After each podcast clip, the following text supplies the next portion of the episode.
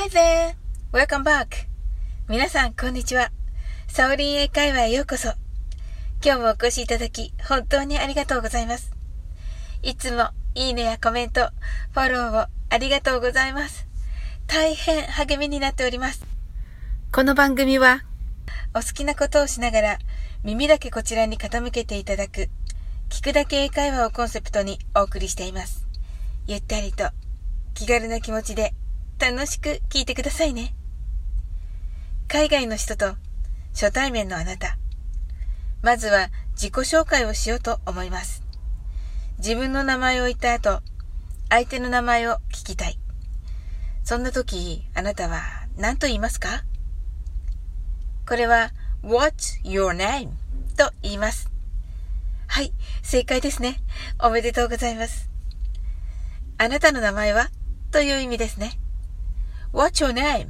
の what は what is を短くしたものです。この what は何々ですか？という意味です。your はあなたの name は名前です。英語は日本語と語順が違います。何ですか？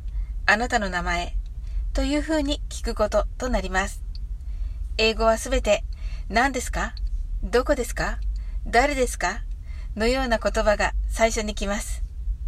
さて、発音ですが、what は日本語のわよりももう少し唇を尖らせて口を大きく開きます。誰かを後ろから脅かすときに背中を触りながら、わっと言いますよね。ちょうどあのような感じです。では、what だけ練習してみましょう。what?